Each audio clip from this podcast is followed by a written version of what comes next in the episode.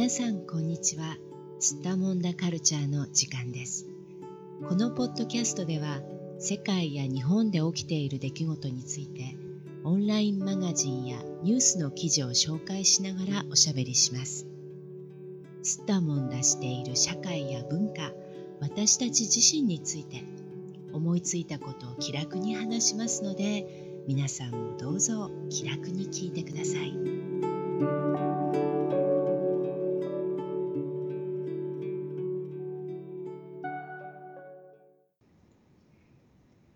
回は5月24日日本経済新聞に掲載された記事。騒音トラブル通報3割増し在宅疲れかの記事を、えー、話題にしながらおしゃべりしていきたいと思います。それでは東京の小雪さんよろしくお願いします。はいよろしくお願いします。えー、これこの記事はあの日本があの非常事態宣言を出した時の記事ですよね。はい。うん、でまあ本当に誰もが家の中にいたっていうことでおそらくまあスカーレットストレスと、うん、まあそういうことが原因となって通報が増えたんじゃないかっていうことなんですがちょっとね人が殺されるっていうところにまで行ってしまった非常にあの残念な記事なんですけど、うん、騒音でね人が殺されるって本当に今まで私はヨーロッパでは聞いたことがないんですが日本ではこれまでにも実はあった話ですよね。うん、そうですね。騒音で、まあ、うん、殺人まで行くとちょっとかなりのことだと思うんですけど、うん、あのトラブルとしては結構多いと思いますね騒音はね。うんうん、あの喧嘩になるというかなんか揉め事になって、うんうん、あのしまうとかいうことは結構多いですね。うんうん、そうですよね。これ本当に原因になったのが、子どもの足音ですよね。子どもの足音や声がうるさく我慢の限界だったと言って、まああの、うん、隣の家に住んでいる60歳の男性が、うん、ある日ねこのこの子供お子さんのいるうちののドアを叩いてお父さんですよね38歳のお父さんがドアを開けたら包丁を持っていていきなり刺したっていう、うん、そういうそしてもう亡くなってしまったわけですよねこの男性がねお父さんがね。お気の毒な話ですよね。うん、うん、なんかこれ両親宅を訪れていたって言ってるから普段はいなかったわけですよねお隣にねそのお子さんたちはね。なるほどねそうかそうか。だから多分そのこの隣人の60歳の男性は今までねあんまり聞こえなかった子供の足音とか声が急に賑やかに聞こえてきて何か尺に触ってこう我慢ができなくてみたいな感じですよねきっとね。えでもそれだったらなおさらひどい話じゃないですか。うん、うん、だってですね。数日間の話ってことですよね。だからなんか別にこの人にはあの原因があったのかもしれないですけどね。うん、うん、うん、まあ極端ですよね。どう考えてもね。うん、そうそうそう。でもやっぱりその過敏ですよね。子供の声だとか足音とかに関しては、まあ、過敏なところは日本の社会はあるかもしれないですね。うん、どうしてなんでしょう？うん、なんですかね。それこそ本当に保育園を建てる時にこの近所がうるさくなるからやめてくださいっていう運動が持ち上がったりとかね。うんそんなことがあったりするから子供のキャッキャ騒ぐ声っていうのがなんか嫌っていう人がいるんですね気になる人がとかがね。うん。それはなんでなのかわかんないんですけど、うん。私はあんまり気にならないんですけど、気になる人は本当に気になるっていうか、なんか、静かな暮らしが結局、ななんだろう、失われちゃうって思うんでしょうかね、そういう。うん生活音とか子供の声とかそういうものがあると、自分のこう大切にしている静かな暮らしが、うん、いつでもこう壊される恐れがあるみたいなふうに思うのかな。うん、なるほどね。で、それで実際その60歳は壊されたと思っても、本当に腹が立って、なんか衝動的に言っちゃったんでしょうね。うん。殺人。あるね。まあ、精神的にストレスを抱えていることが多いんでしょうかね。なんだろう。うーん。あるいはなんかその、自分の権利として感じているものの中に、なんかの音っていうものがやっぱり迷惑をかけられるのはおかしいと思ってる部分があるのかな？そうですね。それもあるかもしれないし、自分も迷惑かけてないとかはあるかもしれませんよね。ああ、そっか、音を出さない人がね。うんうん。ん。そう自分は音を出してないから、人から音を出されるのが嫌だってことですね。うん。だからそこお互い様にで、本当だったらその、なんていうんですか、音を出すのを抑制するのをお互い様だよねみたいな感じでやるはずべきとこなのに、なんかその音を出してる人たちは、そういうことを顧みず、うん、好き勝手に音を出して私はちゃんとなんか抑制してるのにみたいな、そういうことを考えると不公平な感じがして、うん、不公平っていうか不条理っていうか、うん、そういう感じの気持ちがあって、うん、攻撃的な気持ちになったりするのかな。あとあの、近所付き合いが希薄だっていうのもありますよね。うんうん、どんな人がいるかよく分からなくてでも、うん、あのね気心が知れてて子供も可愛いなとか思ってればあのそんな風に気にならないかもしれないけどなんか誰があなんか音出してんだろうみたいなあそこんちかみたいな感じで、うん、こうよく知らない人だからこそこうムカつくみたいなそういうことはあるかな。うんある。うんなるほどね。うん、そうか。まあ、あの、他のね、騒音関係の記事とか、まあ、悩み相談みたいなものもね、検索するとすごくたくさん出てくるんですけど、うん、生活音をあの出してしまう側がすごく気にしているっていうケースもね、ありましたけど、どう思いますか？小雪さん、こういう悩みについては、生活音それは感じますね。うん、あの私も実際、生活音出したら、うん、あの隣の人とかあの下の階の人から注意されたことがあるんですよ。あ本当に？どういうこと、例えば。一つはテレビの音が大きくて、えー、テレビの音テレビのある壁をドンドンとかって叩かれたっていうのと、うん、あと下の人からは下の人がわざわざ来ましたね、家に。ううるさい。な何がうるさかったんですか？あその時はでも生活音っていうよりなんか太鼓なんですけど。太鼓叩たんですけど部屋で。聞こえないかなとか思って太鼓を叩いてたらちょっと聞こえたらしくて。そうなんでそれはもう恐縮ですよね。もうあ申し訳ございませんっていう感じで。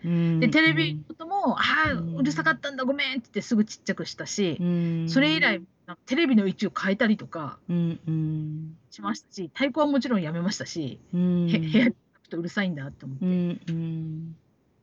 結構萎縮しますよね。なるほどね。そうか。私でもね、あの、家のね、作りが、実はヨーロッパの方が古いから、うん、防音対策みたいなものはほとんどのアパート例えば100年以上経ってるようなアパートではほとんど防音対策なんかないわけですよね、だから、うん、隣人のいろいろな音が聞こえるっていうのは実はヨーロッパの方が多いんじゃないかと思うんですよ。特にアパートに関して言えば、うん、古いアパートね。で騒音問題って常にあるんですけど普通に。まあ、お互いだってすごくよく聞こえるからね、くしゃみの音とか聞こえましたからね私パリに住んでた時ね、うん、普通にもう椅子のきしむ音からくしゃみの音からあらゆる音が聞こえてましたけど、うん、でもなんだろうな。あの苦情言ったりね言われたりすることも結構普通でしたよね。うん、あのうん、自分もなかったわけじゃないと思いますけれど、うん、でもそれこそパーティーをする時とかね、うん、まあでも、あのある程度気をつけてる人たちはもうする前に言いますけどね隣人にね、うん、この今週末ちょっとパーティーするからごめん何時ぐらいまでうるさいかもしれないけど、許してね、みたいなこと言ったりとかしますけどね、確かにね。でもうんなんだろう騒音が起きないわけではないんですよねヨーロッパで。むしろヨーロッパの方が私は日常的にミュージシャンたくさんいるしね。バイオリン持ってたりとか、ピアノ持ってたりとかみんなしますから、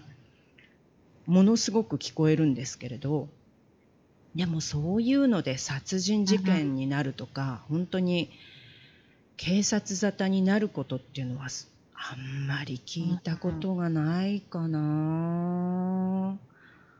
やっぱりでも、ご近所付き合いのあれかな、希薄さが問題かなっていう気もしますね。あの、そう言われてみれば、私も同じそのアパートっていうか、マンションの中に住んでる人が、越してこられた時に、ちょっとうちに子供いるんでごめんなさいね、うるさいかもしれないとかっていうふうに言われたりしたしたら、あ、そうなんだねって言って、そっちから音聞こえてきても、なんかなるほどっていうふうに納得して、なんか我慢するじゃないけど、あ、しょうがないよねって思えるんですよね。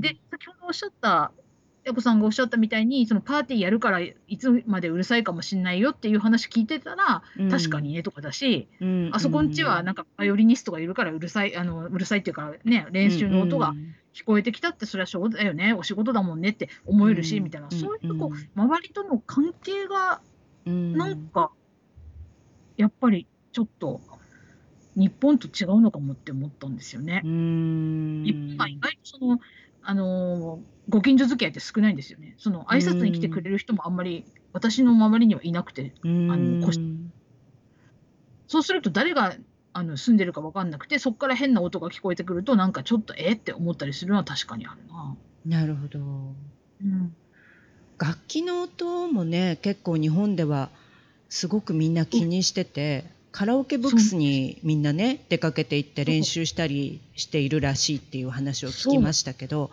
こういうのはどうなんですか、うん、あそうですよそうですよ。あの、うん、私合唱団であのに入ってて練習してるんですけど合唱の。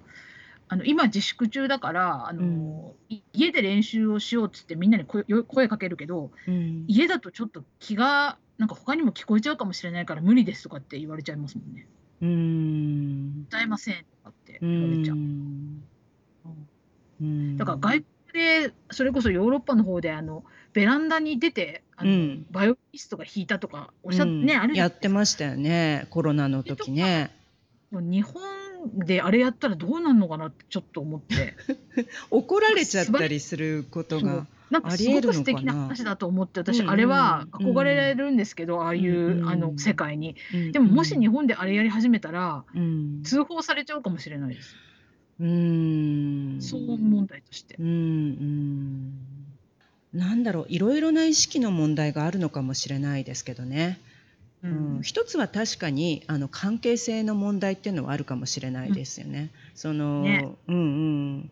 まあお互いにお互いに受け入れ合えるような土壌が、ね、信頼関係ができていないとか、うん、あとはその権利の問題かな。なんか自分のあの権利の中に、うん、そういうこう騒音を立てられずに生きる権利みたいなのが日本人の中にあるのかな？分かんない。何なんでしょうね。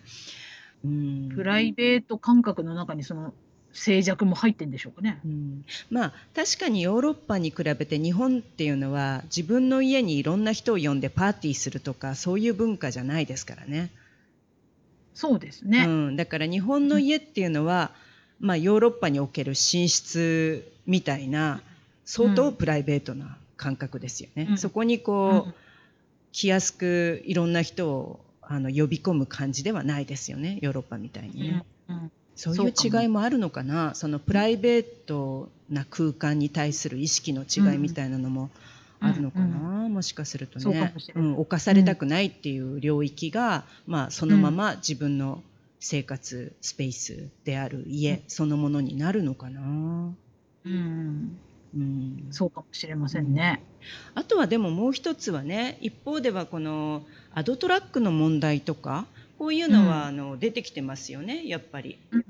うん、でこれアドトラックって実は私も記事を調べて初めて見たんですけれども、はい、日本ではすごくもう一般的に使われてるんですねこういうトラックっていうのは。広告のために使われてるトラックですよね。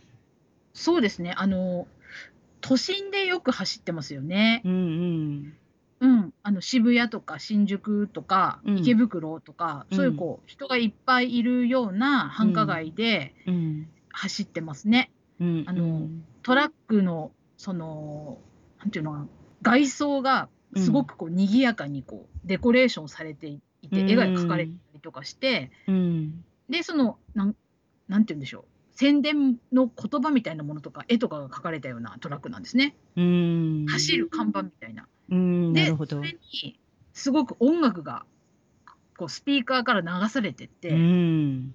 走ってるとすごく目立つしすごく音も大きいし、うん、賑やかだからみんなが見るとそれを、うん、ああそこの店のかとかあのあ今度あのアーティストがツアーするのかとかっていう、いろんながその一瞬にしてそのトラックが走ることでも分かるっていうね。なるほど。いうやつですけど。うんうん。うんうん。まあ宣伝するわけですよね。いろんなイベントだったりとかお店のことだったりとか。うん。そうですね。うん。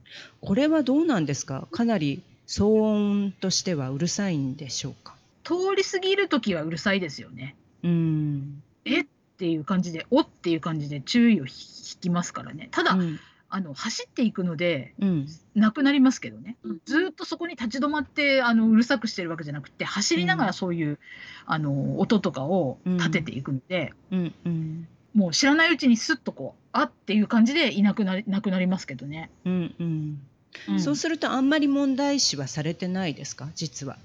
そこまでは。そこまではなんだ。うん、それこそあの自分の家の前を走るとかそういうんじゃなくて大体繁華街を走るんで。ああそうなんだそっか、うん、自分の家の周り走られたらきっと苦情が行くんでしょうけど、うん、住宅地とか走らないんですよね。うんなるほど。まあ、住宅地走るのはあの焼き芋屋さんとか あの物干し座を売る、はい、あの屋さんとか、ねうん。えーと、廃品回収、うんうん、ちり紙交換とか、はい、そういう、はい、まああれもなんか地味なアドトラックっちゃアドトラックですけども、うんうん、そういうものですよね。うんうん。うん、なるほどね。それも別にみんなうるさいとは言わないですね。うんうん、まあむしろって焼き芋屋さん来たってそれが印になって、うんうん。はい、買いに行くみたい。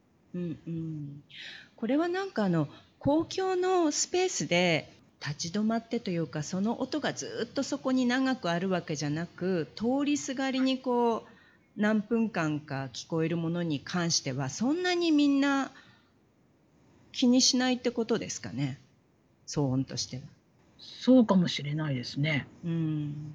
やっぱり歴史的な関係っていうか背景も関係しているのかな、うん、物売りの声とか、うん、ねその宣伝効果に関しては、その効果もあるからまあ、いいっていうかお知らせとしてね使われてたわけですよね日本では昔からね。そうです、ね、うん。そう江戸時代とかはあと明治とか、うん、まあ、もうちょっと後になってもそうかもしれませんけど、うん、あの行商する人が、あの物売りねが、あの物をね売って歩く人ですね。歌というか掛け声をかけながら、その町々を歩いていったんですよね。うんうん、納豆とか、納豆納豆とか、うん。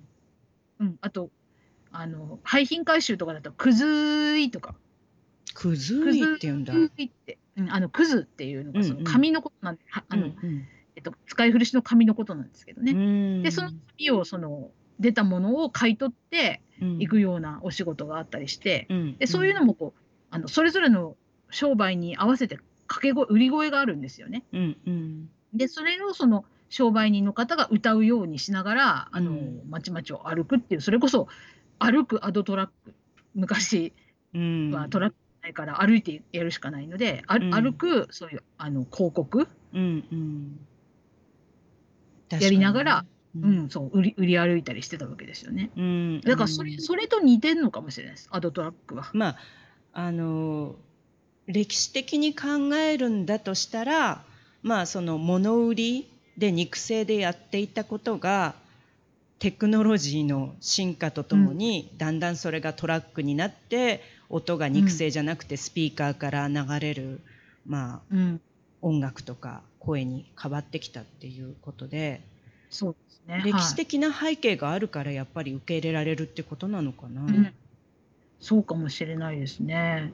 だからあのさっきのその自分の家がプライベート空間うん。ですあるって言ったとしたら、うん。その一歩外に出てその物物を売ったりうん。アドトラックが走ったりするようなところって意外とこう自分のプライベートと全く切り離されたどっちかというとこう晴れな感じの、うん。晴れととしたら晴れの方の世界なんでしょうね。はい。でまあ晴れと毛の毛説明が必要だと思うんですけど。まあなんて説明すればいい？毛はまあ地味なあの、ね。はい、地味な日常。生活みたいなね。積み重ねていく、はい、修行の場みたいな感じですね。で晴れはなんて言ったらいい？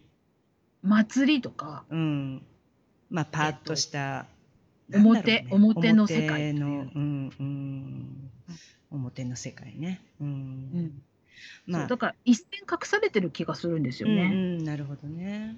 まあ確かにねそういう物売りの文化から進化してるって考えると今突然アドトラックが例えばヨーロッパにもともとないわけですよねこういう文化がね。うんだから今例えば突然アドトラックがヨーロッパの街に出現しうるかって言ったら絶対にありえないわけですよね。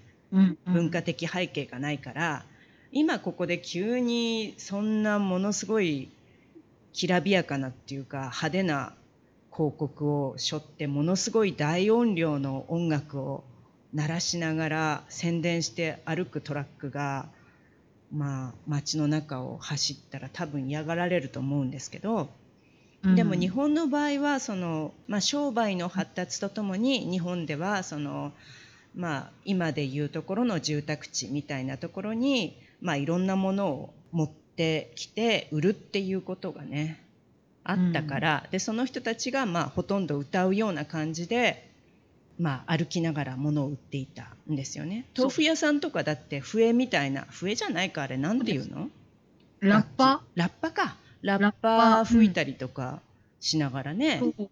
うん、ねラーメン屋さんの屋台もそうですよ。ああラーメン屋さんとか。あそうか。屋台っていうのも住宅地に来てましたよね大昔はね。そうですね。でうん。江戸時代も本当にお蕎麦屋さんとかの屋台が、なるほど、あのうんうん。担いだ屋台ですけどね、あうんの車じゃなくてね。はいはい、でそういうものがやっぱりあのおお蕎麦をうんうん。夜中に食べさせるとか、そういう時はやっぱり、うん、うんそうね何かアドをしながらうん商売をやってたんですよね。うん、まあその流れがあるから突然突然今があるわけじゃないからやっぱりだんだんだんだんあの変わってきちゃってよりうるさくはなってきてるけど、でもあの受け入れ続けてきちゃったっていうのがあるんでしょうねやっぱりね。そうですね。でもう目立たないですしね、もうあの渋谷とか新宿であの人の声ではもう無理ですよ。まあねやっぱりあれぐら確かにね。い大々的に大きくってうん。光を放ちながうん。ら、すごくおあの華やかな音楽流さないとみんなの,、あの注意は引けないです。うんうん、確かに。まあうん。街だから全体がうるさくなってきちゃったからっそう。ていうね。うん。うん。そういうこともあるのかな。負けないようにね。さらに大音量でっていうことになっていってね。うん、でまあ不思議ですよね。本当にね。さっきの話に戻るとね、うんうん、子供の声とアドトラックどっちがうるさいってアドトラックでしょうけど。どう考えてもね。ねうん。あんまり、なんかスルーなのにうん、隣の足音とか生活音は敏感だっていうのちょっとすごく面白いというか。う、ん、まあね、うん、だから確かにヨーロッパの人から見るとちょっとギョッとするっていうか不思議な感じではあるかもしれないですよね。そこの過敏さの違いみたいなものがね。うんうん。ただその日本ではやっぱり歴史的な背景をたどって考えるとまあありなんだよね確かにね。そう。ん、そういうふうにこうどんどんね昔から10年前20年前30年前って実はもうちょっと静かではあったけれども、うん。あったからね結局ね、うそう、うん、それはもうあのどんどんちょっとグレードアップしすぎちゃって今ものすごいうるさくなってるけど存在してたのは確かだからね、うんうんうん、そういう違いか、ね。うん、まあなんかでもちょっといい感じもしますけどね。あの昔の金魚とかねお豆腐とかね。なんかあと飴屋さんとかね。すごい、うん、懐かしいな。すごいちっちゃい時しか見たことないけどねさすがに、うんうん。うん。ああいうのまたあったらなんか楽しいのになって思いますけどね、ちょっとね。ねえ、ほんとね、うん。今夏だから金魚屋さんとかいいですよね。ね金魚屋さんね。金魚屋さんはさすがに見たことないかな。ねえ。うん。売っても買わないですしね、あんまりね。買わないね、金魚はね。ここで売りたいとこで金魚買わないですよ。金魚屋さんかなり古い古いもんね、多分ね。ねえ。うんうん。ホームセンターに行ってみんな買いますからね、今は。確かにね。はい。うん。そうですね。はい。じゃあ今日は、まあ日本の騒音問題の話をね、してみました。小雪さんどうもありがとうございました。はい、ありがとうございました。世界のどこかで聞いてくださった皆さん、ありがとうございました。それではまた。